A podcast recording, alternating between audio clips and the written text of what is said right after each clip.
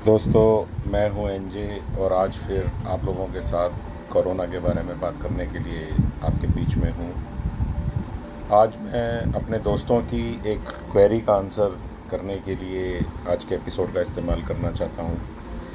बहुत सारे दोस्त पूछते हैं कि तुम तो गवर्नमेंट में हो तो क्या आप बता सकते हो कि जिस समय थोड़े से केस थे, उस समय तो लॉकडाउन हो गया और अब जब लॉकडाउन खुल रहा है तो केस ज़्यादा हैं पूरे देश में। तो गवर्नमेंट्स ऐसा क्यों कर रही हैं? या ऑफिसर्स क्या सोच के ऐसा करते हैं? मैं इस क्वेश्चन का आंसर किसी को डिफेंड करने के लिए नहीं कर रहा हूँ। ये मैं समझता हूँ कि जो मेरी अंडरस्टैंडिंग है, जो धीरे धीरे डेवलप हुई है, या मैं चीज़ों को जो थोड़ा सा देख पाया हूँ, उसके बेस पे आंसर करने की कोशिश करूँगा।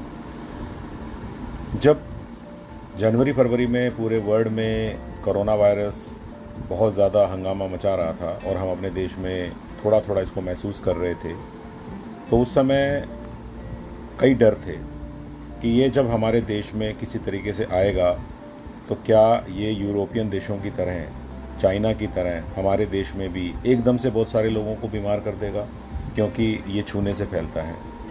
दूसरा, जो ये वायरस है, जब ये हमारे देश में आएगा, इससे क्या बहुत ज़्यादा लोगों की मौत होने के चांस रहेंगे?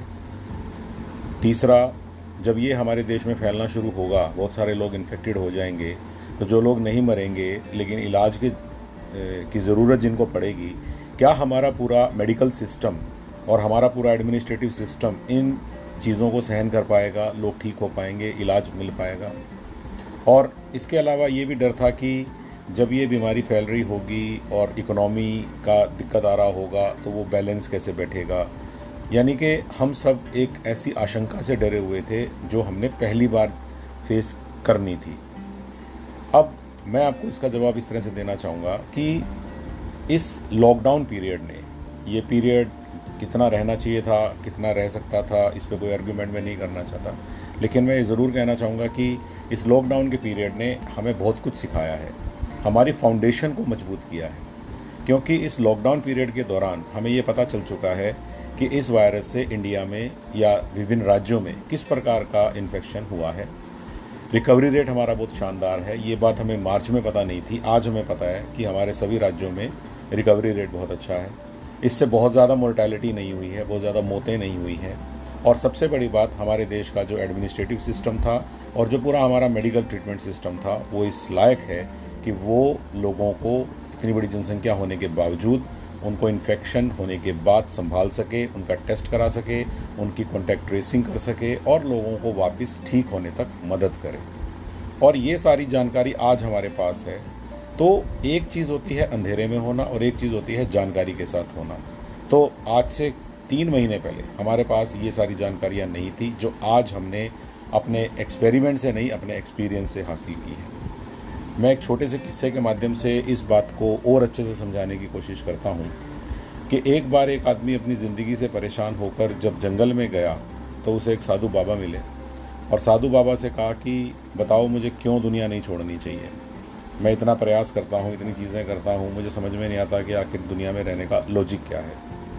तो गुरुजी ने कहा कि, मेरी कुटिया में चलो। और उन्होंने अपनी कुटिया के सामने उनके, उनको दो पेड़ दिखाए। उन्होंने कहा कि, देखो यार, ये दोनों पेड़ के बीज मैंने एक साथ बोए थे।